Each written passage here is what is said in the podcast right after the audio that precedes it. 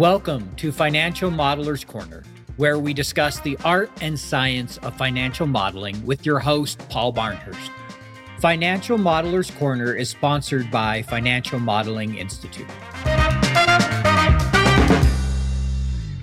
Welcome to Financial Modelers Corner. I am your host, Paul Barnhurst. This is a brand new podcast where we will talk all about the art and science of financial modeling with distinguished financial modelers from around the globe. The Financial Modelers Corner podcast is brought to you by Financial Modeling Institute. FMI offers the most respected accreditations in financial modeling. I am excited to welcome our guest on the show today, Hedieh Kianyfard. Welcome to Financial Modelers Corner. Thanks, Paul. Thanks for having me. Very happy to be here. And I'm a huge fan of you, and you know that.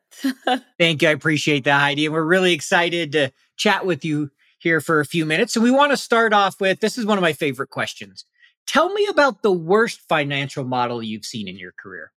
Paul, I mean, uh, yeah.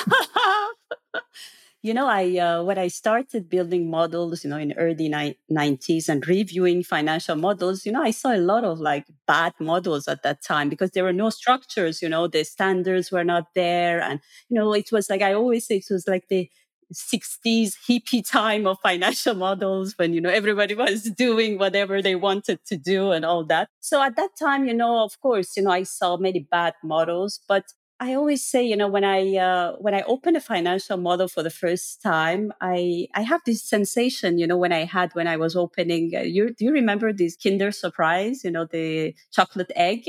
Yeah, I know what you're talking about. My my daughter loves them. Yeah, so you know, I used to love them as well when I was a kid. So when you open them, you know, sometimes you you have these you know simple figurines that you know is just like too simple, and sometimes they're so complicated that you need some engineering background to put it all together. And sometimes, you know, it's a nice one. There is a balance between simplicity and complexity, you know, so that's the right balance. And I see financial models the same thing. There are some models that are overly simplified, and those are easy to deal with. You know, you say, okay, it's overly simplified. We have to rebuild it from scratch. But, you know, when you deal with a very complex financial model that people, they have spent a lot of time, and money into it and you come and you want to tell them that uh, this model we cannot work with it going forward because it's too complex and all that and we need to rebuild it from scratch because it's too complex basically. And that is very difficult to kind of tell people that whatever you spend in terms of time and money was sunk cost and we have to rebuild it from scratch. So for me these were you know these complex black box models or the examples of bad models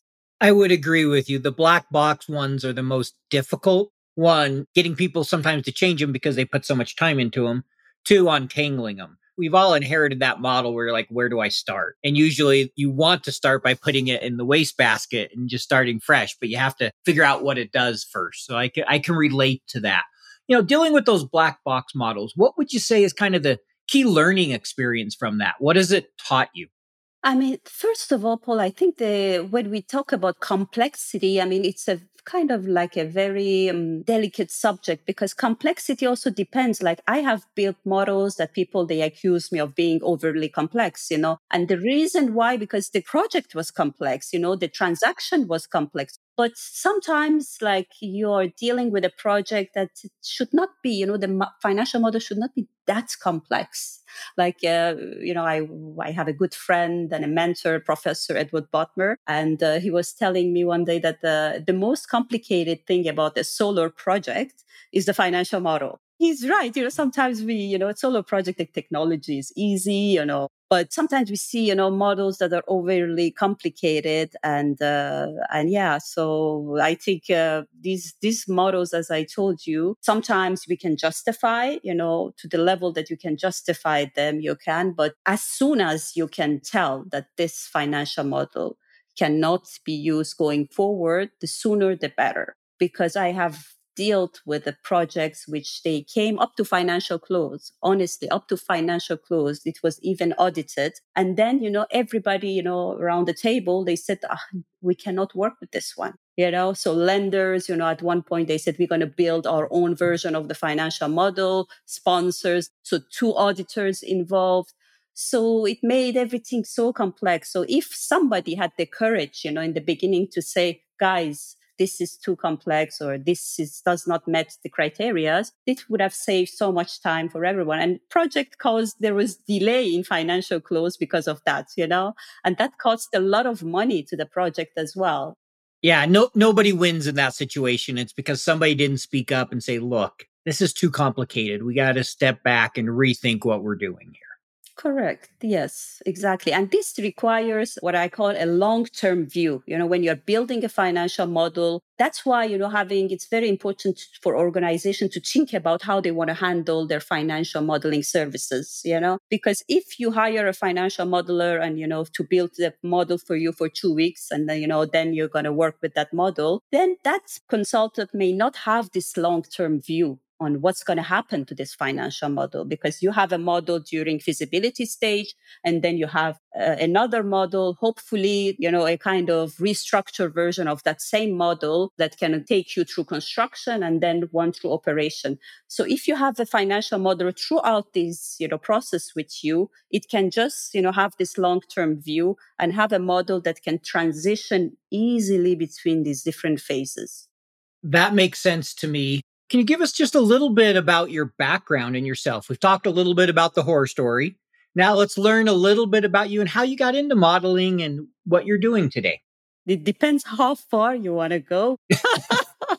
yeah, I mean, I uh, you know I studied economics, so I was really interested in you know like development, you know, economic development because I was uh, born in Iran and I was raised between Iran and France. So I kind of witnessed, you know, these differences between developing and developed countries. And uh, I couldn't see any differences in humans, you know, humans are the same. So what was different between them was the infrastructure. I was also, you know, because I had my interest in development and development economics, I uh, kind of got interested into this field of project appraisal, you know, which is just basically how to filter projects, how to appraise projects. And basically one biggest part of it is financial modeling. So uh, that really interests me. And uh, I, I really believe that development is just, you know, uh, and there was a professor that I worked with for years, and it was my PhD supervisor as well, Professor Glenn Jenkins, who said that, you know, development is nothing but a series of good projects to be implemented and preventing bad projects from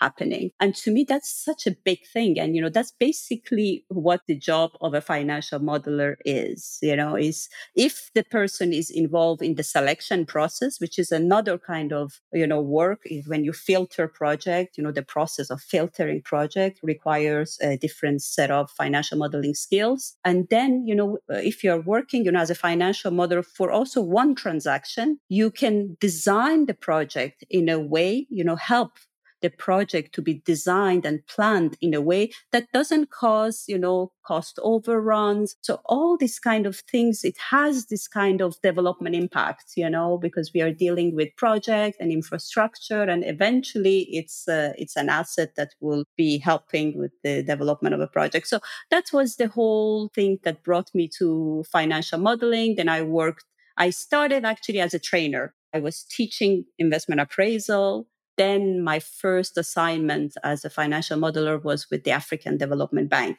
That's where I spent, you know, a couple of years as a consultant mm, working for the, the private sector department of the African Development Bank. And that was a great experience. You know, I got exposed to a number of infrastructure projects in Africa, mega projects, and I had the privilege to work on those projects. Great. Thank you for sharing the background. And I really, there's one thing in there that I really like that you said is that idea that, you know, the difference between developing and developed nations is those projects and making sure you do ones that are good projects to have a positive ROI to society, to the country, to everybody versus the bad projects. And as finance people, it's our job to help make sure that the good projects get approved. I really like the way you explain that. So thank you. So you run the website Finexmod. Can you talk a little bit about the website and what kind of information it contains? Tell our audience a little bit about it. So it's basically, you know, my uh, blog posts, you know, because I kind of from time to time release blog posts, you know, about the topics that I come across in my day to day job. Like if I am working on a project and we are kind of discussing the major maintenance, you know, reserve account, and I see some challenges there that I want to share. So I just, you know, put it in a blog post. And sometimes I also share templates. It's just to create, you know, just discussions around these subjects that interest me. So that's how the I put together Finexmod, and I'm also providing trainings in financial modeling. Got it. Next question I want to ask is: You've written a book, Financial Modeling Detective Book. Talk a little bit about that, and you know, kind of the goals of the book. What is what is the purpose of the book?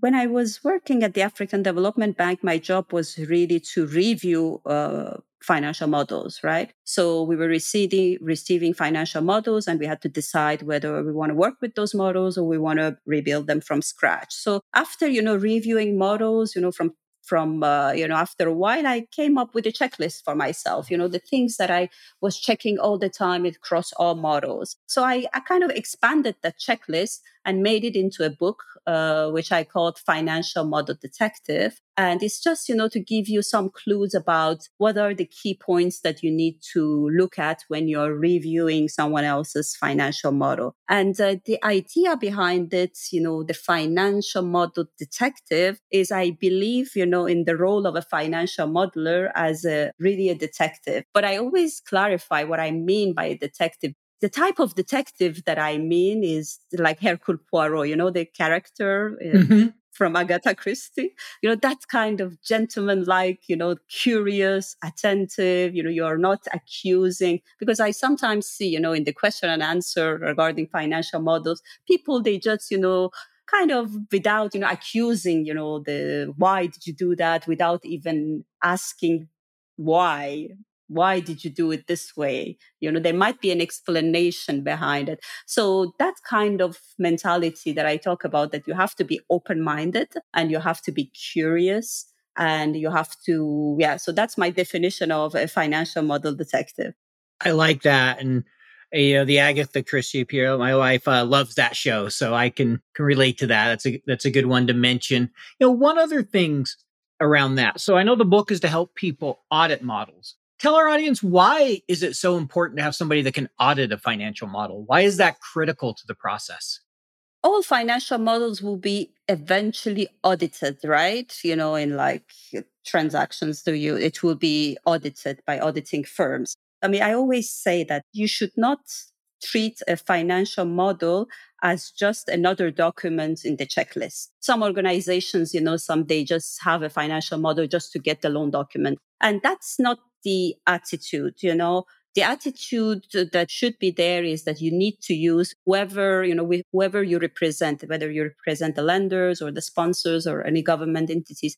The mentality should be that you should use this tool for your own decision makings, right? So first thing that you want to do is not to just pass, you know, some of the checklists and some of the metrics that are required. So you have to just see that, okay, so I have this tool which contains all these inputs and it can basically give me an idea about you know what my future is going to look like you know? So i always say that the financial modeler is like a fortune teller especially in project finance transactions because the only thing you have is projections right? So you can even have a fortune teller and you tell the fortune teller that don't tell me any bad news. I just want to hear good news. The financial modeler would just, you know, crunch numbers and give you what you want, right? But if you have a financial modeler who can tell you that, okay, see, this is the reality of the base case that, you know, we have come up with together with the technical advisor, fiscal advisor, legal advisor, and all the documents. This is your reality. However, if things go sideways, this is going to be your reality. Are you ready to take the risk? You see? So that's the person that you need to have next to you as a financial modeler. I like that. I like you talk about having that person that can tell it like it is, so to speak, and help you understand that risk. Because, right, you mentioned we're fortune tellers. And as I always like to say, no model is right. I think it was George Box who said, all models are wrong, some are useful. Correct. you know, and that's really the goal, right? We want the model to be useful to hopefully be a reasonable approximation of what will happen because none of us know and there'll always be surprises, but making good assumptions and working with the right people can reduce the risk, as you said. And that's really the goal is we're trying to reduce the risk on a project and also select the good projects. Exactly, because remember, I mean, most of the parties involved in the project, you know, sponsors, lenders, all of them, these are people who want to get to the finish line, right? That's their aim, that's their goal. And, we need these people. I mean, without these people, you know, the projects cannot go move forward. However, you know, these people like financial modelers, technical advisors, all of them are there to kind of slow down the process, you know, just say, guys, let's look at this, let's slow down, let's, you know, look at things very carefully, do some sensitivity analysis, and then put the measures together in case things go wrong, right? And we have seen in, in the past that most of the time things go wrong. So putting the right facilities, contingent facilities and all that and putting it in a financial model and make, make things ready for this difficult phase, which is construction. Yeah. At the end of the day, they want to get the asset into operation and start generating the, the cash flow from the project as soon as possible. But, you know, like you said, we do slow them down because we're, uh, helping to bring that balance and making sure that the risk profile and the project makes sense. It's a give and take for sure. So one thing I noticed that, and I'd seen this on LinkedIn, I think for the first time a couple years ago, if I remember right, but you created a list of what you called the financial modeling 10 commandments. And you shared that on LinkedIn. Can you talk a little bit about how you came up with those? How did that come about? When I started with the building models, you know, there were no standards. And little by little standards were introduced. And I was so happy and glad, you know, I was just enjoying those times a lot, you know, smart standards, fast standards. And I was just very glad that, you know, these were kind of established in the market. But then, you know, I saw that people are kind of becoming a little bit too much into them and becoming like, you know, a religion and all that. So I was just like, I said to myself, let me just come up with what I think is my religion because there are so many religions now, you know. so let me come up with my religion and my set of rules. So that was just a fun thing that I wanted to put together. I like it. And a religion is a good example. You get people that are so set on you have to do it this specific way and this is right. You guys are all wrong or you know, you see that versus some they're like, look, there's some general principles, follow them. Let me give you some guidance. And you don't have to religiously follow every single little item. And so I like that. From the rules, as I was looking at them, there's two in particular that kind of stuck out to me that I'd like to ask you a little bit more about. So the first one was number nine Thou shalt avoid circular references. What's the reasoning behind that? Why do you say people should avoid that? Well, uh, that was my fight. You know, all these years I have a war against circular reference. You know, I call the movement war against circular reference. I'll join your movement for yes, what it's worth. Perfect. I mean, uh, even Excel tells you that something is wrong when you have circular reference in your financial model. You know, in your Excel spreadsheet, Excel tells you that something is wrong. Check for this circular reference. And yes, so I mean, it makes the model unstable. And uh, if you're just using the spreadsheet for yourself and you're the only one using it, maybe. Honestly, I mean, it's a cancer. There needs to be a remedy for it. And there are remedies out there and there are, and we need to not think about the problem because circular reference to me there is a problem. So we need to think about the solutions. So we have some solutions for it. Now we need to come up with a better solution for it you know? And that's what i'm working on together with uh, professor edward Bodmer. i mean we are specifically working on uh, circular reference in project finance uh, models. You know i mean he has done a lot of work years of work on it and i had the privilege to work alongside with him for a couple of years now. And so yeah, I'm more interested in the solutions to circular reference rather than the problem. I recognize it as a problem and I want to focus on the solutions. I love that you're not just beating the drum of, hey, we have a problem. You're working on those solutions. And for what it's worth, I'll join your war, just so you know, I'll, I'll be part of that. I think, uh, as a general rule, circular references should be avoided. I, uh, I think everybody I've talked to so far that's been on the show would agree with you on that one. So that's a pretty common pretty common opinion. Number 10, I like this one. So I was going to ask you to elaborate on this one. Thou shalt not be selfish. What do you mean by that when you say the modeler, you know, one of the rules of modeling is you shouldn't be selfish? You know, I always say, you know, these um, financial modeling standards that we talk about flexibility, transparency, simplicity, and all that. I always say if you want a financial model to be transparent, you need to first understand transparency yourself. You know, if you want your financial model to be structured, you need to have some level of structure yourself. So it's, you know, I really believe in that. And I believe, you know, as a financial modeler, you should not be selfish because you need to put yourself you know, instead of the user of the financial model. Who are the users? So identify who are the users of this tool that you are building and what would be their needs going forward. So it, it requires a lot of, you know, thinking and a lot of like putting yourself instead of others, kind of coming up with the future scenarios of what's going to happen. What is the level of flexibility that I need to build into this model and, you know, look forward for the needs, you know, to make the process easier for all these stakeholders that are involved in the process and make the decision making easier by providing this flexible and simple tool, which is the financial model. Thank you. I appreciate that. And that that makes sense to me. I can see what you mean there. I particularly like the part where you said put yourself in the uh, end user's shoes. think about what they need because it's easy sometimes for us to write a complex formula that maybe is not needed or somebody isn't going to understand, but it's easy for us. When you are thinking about that end user, you're more likely to do what's going to benefit the whole group than maybe what's easiest for you. So that's a good point. I really like that. In today's business world, financial modeling skills are more important than ever.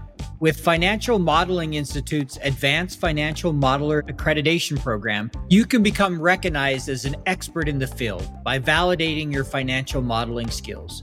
Join the Financial Modeling Institute's community of top financial modelers, gain access to extensive learning resources, and attain the prestigious Advanced Financial Modeler Accreditation. Visit www.fminstitute.com backslash podcast and use code FMC15 to save 15% when you register.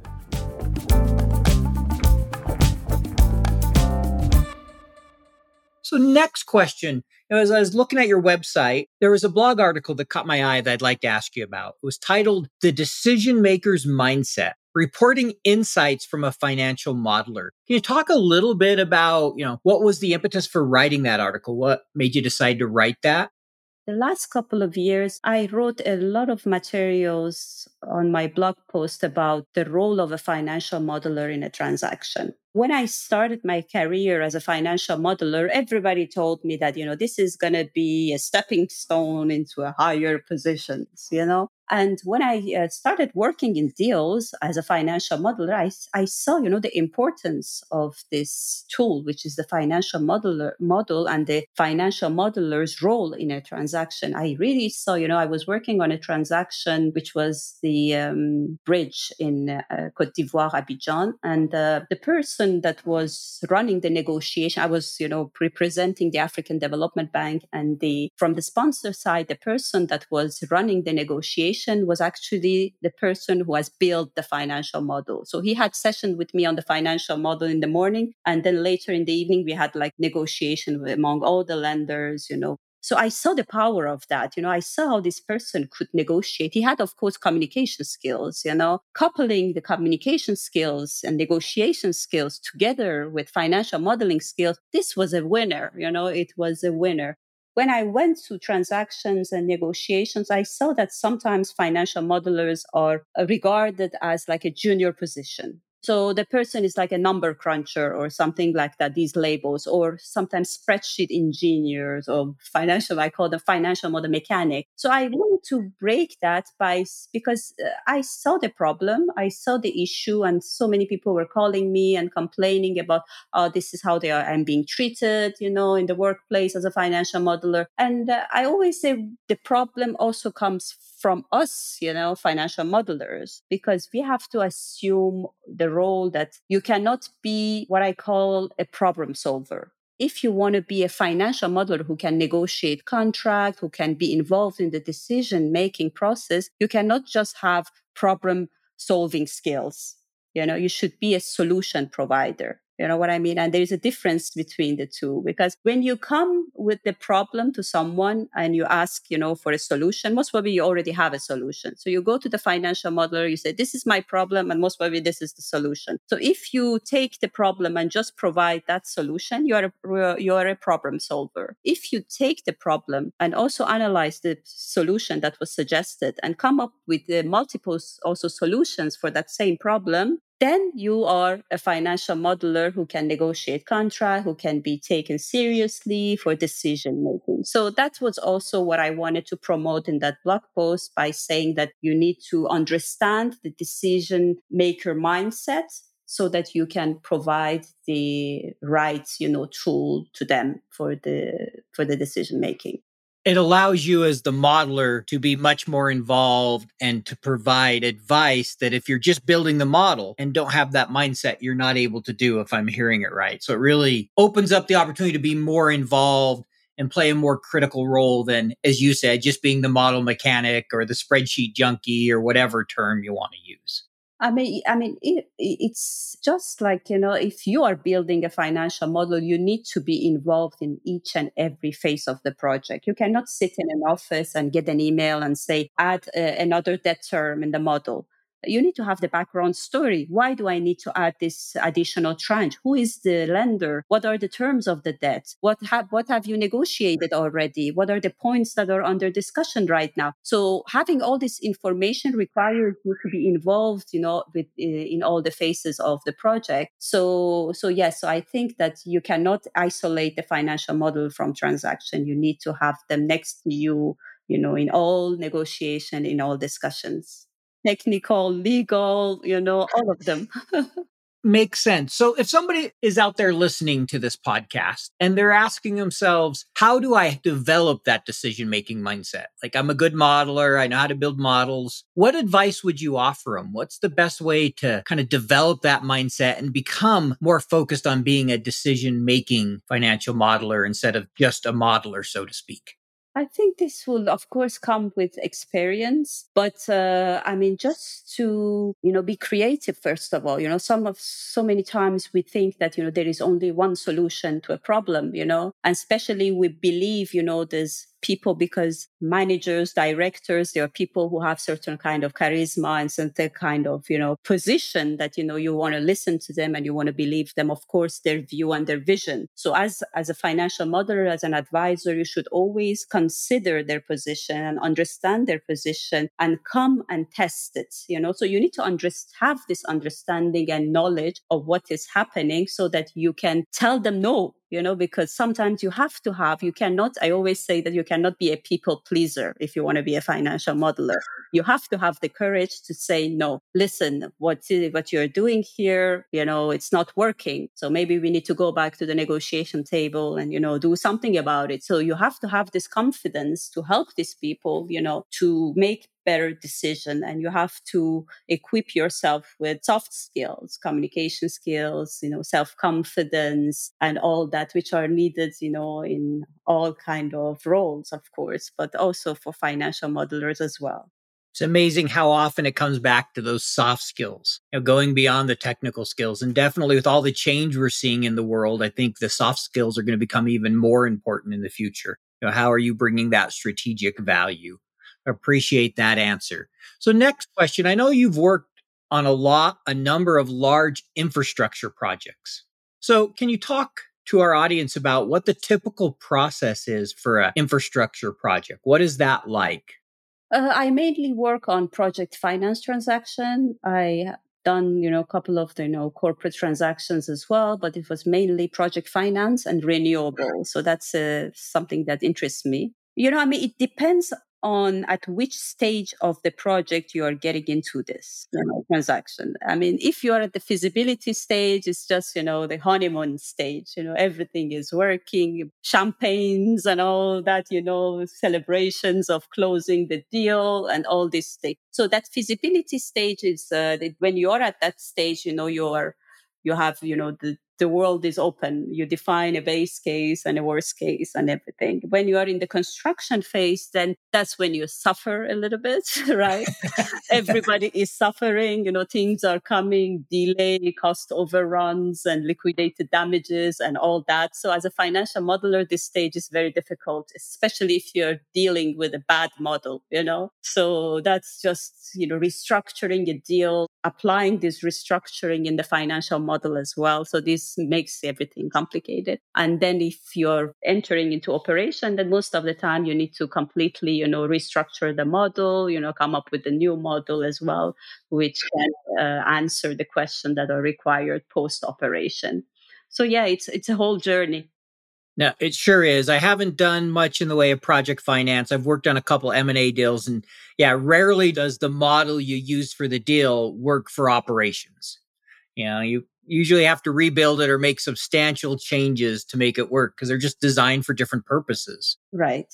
That was my aim, you know, to kind of make this transition much smoother. Pre-feasibility, you know, a feasibility model when you take it to construction, at least with the minimum effort of adding one or two sheets and, you know, you know, a couple of links, you can just make the transition much smoother. So hopefully we can come up with something also for operations so that we cannot, we don't have to rebuild it from scratch. Yeah, I definitely think it's getting better, and I'm sure you'll figure something out there. It can be a little bit of a challenge, but yeah, anytime we can keep from having to rebuild from scratch, it definitely makes it easier. So this next section, this is uh, one of my favorite sections we do. It's called rapid fire questions. So what I got is I got about eight questions here. You get no more than 15 seconds for each question, and you can't give me an it depends because on almost all of them you could say it depends. You have to give me a yes or no, and then when we're done, I'll let you pick one that you want to elaborate on why you gave the answer you did. Okay, let's go. If you're ready here, we'll go with the first one. And this one we already know the answer because we talked a little bit about it earlier. Circular or no circular references? No. yeah, I figured as much. VBA or no VBA? Definitely VBA. Horizontal or vertical model? I want to say depends. you had to pick. Okay, I would say uh, vertical. All right. Dynamic arrays, yes or no? I would say no. Okay. Named ranges versus no named ranges. Can I say with moderation? yes, with moderation. I, I like it. We'll give you that one. That's not an it depends. You at least took a position. Should we follow formal standards for modeling, like board standards, you know, fast and smart and all those? Yes or no? Yes. And what is your lookup function of choice? VLOOKUP, index match, XLOOKUP, choose. Can I come with another one? You can. You wouldn't be the first. I wasn't going to list all of them. I'd be there a while. well, you know, there is one that I use, which is a um, you know user defined function by Professor Edward Bodmer. It's an interpolate lookup. So, you know, when you have like a couple of data points, like a couple of years, 20, you know, five data points, and you want to come up with a time series based on that, you just use this interpolate lookup function, which is going to take those five data points and, you know, interpolate, you know, a linear line for you for your time series. I really like that one. I can see why you really like that one. Yeah, when I asked uh, my last guest this question, he goes, "Well, I would, I would question if there's only four, right?" so so you get when you get these experts, they always have a different idea. I like it. It's good. I learn. So I may have to, we'll have to put that in the uh, show notes. That's an interesting one. Let people know about that. So I'd love to learn a little more on that. the rapid fire, is there one you'd like to elaborate on? Any of those that you answered that you would like to say why you answered the way you did? Is there a particular one that you'd like to elaborate on? VBA. I was, uh, yeah, I was even uh, kind of uh, puzzled why this is a question. I've had a few people that have said no VBA in models. And I think the reasoning tends to be like one said no VBA outside of formatting. I think their concern is downstream people understanding it, the complexity, sometimes maintaining it. If somebody's doing a lot of coding or programming, I know for me, let's take corporate finance, which is my background, FP&A. You know, I've seen a lot of models with VBA, and often what happens is the next person gets them and they don't know any VBA and it breaks, and then you have to start over. So I think that's that from my perspective, that's where the the concern comes from. And I've had a you know a lot of people have different opinions. Oh yeah, I use VBA, and others like just don't use it because yeah. of the fact that not everybody understands it. Because right. it's a great tool And if everybody knows it and knows what they're doing, there's definitely a lot of areas you can use it. But that's my thinking. So that's how I think about it. Mm-hmm, mm-hmm.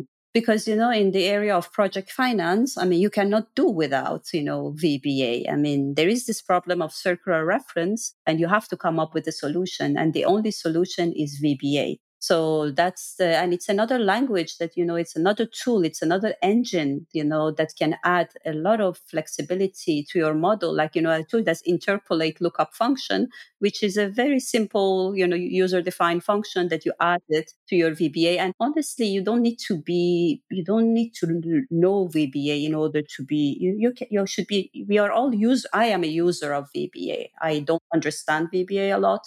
You know, I can read, you know, I can just, but I cannot write a code from A to Z myself. But I take codes from here and there and I just modify it if needed that's kind of where I'm at with VB. I can modify a few things, but I'm not by any means a coder. It's more I see something, I can go find something on the internet if I really need to use it. I've always kind of steered away from VBA because it just doesn't come natural to me. But I mean, I've seen amazing things done with it. So that's a little bit of the thinking there. When did you realize that you could make a career out of modeling, that it wasn't just a stepping stone like everybody had taught you? When was that moment that you said, Oh, I can turn financial modeling into my career versus it being a stepping stone, so to speak? Uh, because uh, I, as I told you, I started, you know, my career as a trainer in investment appraisal and risk analysis, and then I started working as a consultant for the African Development Bank. So that's how I started my career. And uh, so that was a i saw you know that there is a career because we were a group of uh, consultants. And at the time i was at the african development bank. The person that was running the uh, private sector was a canadian gentleman by the name of tim turner. And uh, he really understood you know the importance of appraisal. So he had this team of consultants. You know it was the, on the ninth floor of the headquarters it was his office. And next to him was this group of consultants which i was one of them when we were the one, you know, doing the appraisal and he was, you know, really, you know, very much into understanding, you know, projects. It was not for him just to get the board approval. He really wanted to understand things. So when I saw that, you know, I started with that mentality of this work is important. So that's why when I saw that some people are not putting that much importance, I was surprised. You see, so that's why I I, I just uh, I wanted to make it, you know, like with my blog post and the content that I publish, I always talk about that. You know, if you have this passion of financial modeling, you can really make a career out of it.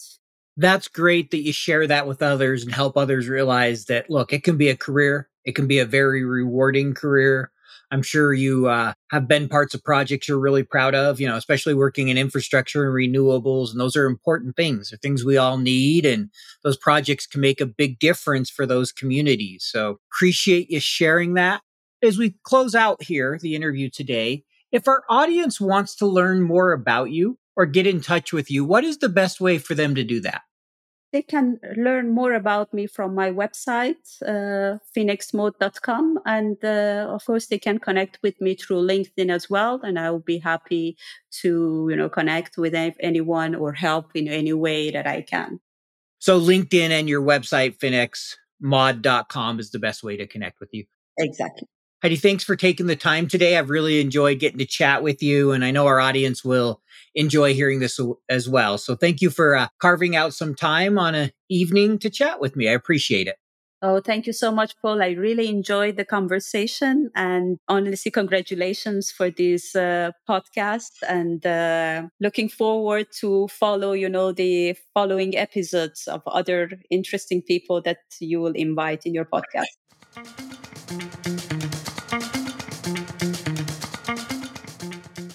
What a great interview. I really enjoyed talking to Hedieh and I liked we had our first project finance person, you know, first female on the show and just a rock star in the field. So that was great to have her. And there are a couple things that really stuck out to me that I just want to briefly talk about as we wrap up this section. First, the idea that modeling is a great career. It's more than a stepping stone. I think it's really important for people to realize that when they go into modeling, that, you know, they can build a whole career out of it. The second thing I like, she said, as modelers, we have a responsibility to reject bad projects and help ensure good projects are accepted. And I love that idea because that goes beyond just, hey, building the model. We need to help be decision makers and help improve the process. As she said when she talked about growing up and her experience in studying economics, you know, she'd grown up in France and Iran and noticed what the difference was between developing and developed countries. And what she said is look, humans are the same. Humans aren't really very different from one country to another, but the infrastructure is different. And if we can help make sure good projects are accepted, we can help with that infrastructure. So, they're the first two things. It can be a career and the responsibility we have to ensure good projects are approved. The last one that I really enjoyed from her in the interview that I want to talk about, there were more than three, but the last one was I love her reason for developing the 10 commandments, right? She did it because people were treating standards as a religion. So like, I want to come up with my own religion. It was just everybody's kind of arguing over what should it be. So she's like, what's important to me and how can I make it simple? And that reminds me of Oz, who talked about, you know, Excel isn't a, re- a religion. Anyone who's Oz du Soleil on uh, LinkedIn, he talks about that a lot when people start arguing about X lookup and V lookup and index match. You know, same idea here. People argue circular references, no circular references, VBA, no VBA. At the end of the day, there are design principles and general standards we should follow. And I love that she did the 10 commandments and said, Hey, here's my rules. Here's what I've learned. Here are the important things outside of that, go ahead and build the model and do what you need to. So I hope you enjoyed that interview. And I know I really enjoyed having her on the show. As we wrap up here, I just want to give you a reminder that you can earn CPE credit for this podcast by going to earmarkcpe.com, downloading the app, and answering a few simple questions. If you enjoyed this episode, I also ask that you share the podcast with your friends. You go ahead and subscribe on your podcast platform of choice and last, please leave a rating, a review, a comment. Those really help us. And I really appreciate getting the feedback from you. So thanks again for joining us for this episode. And we look forward to you on many more episodes. So thank you. Financial Modelers Corner was brought to you by Financial Modeling Institute. Visit FMI at www.fminstitute.com backslash podcast and use code FMC15 to save 15% when you enroll in one of their accreditations today.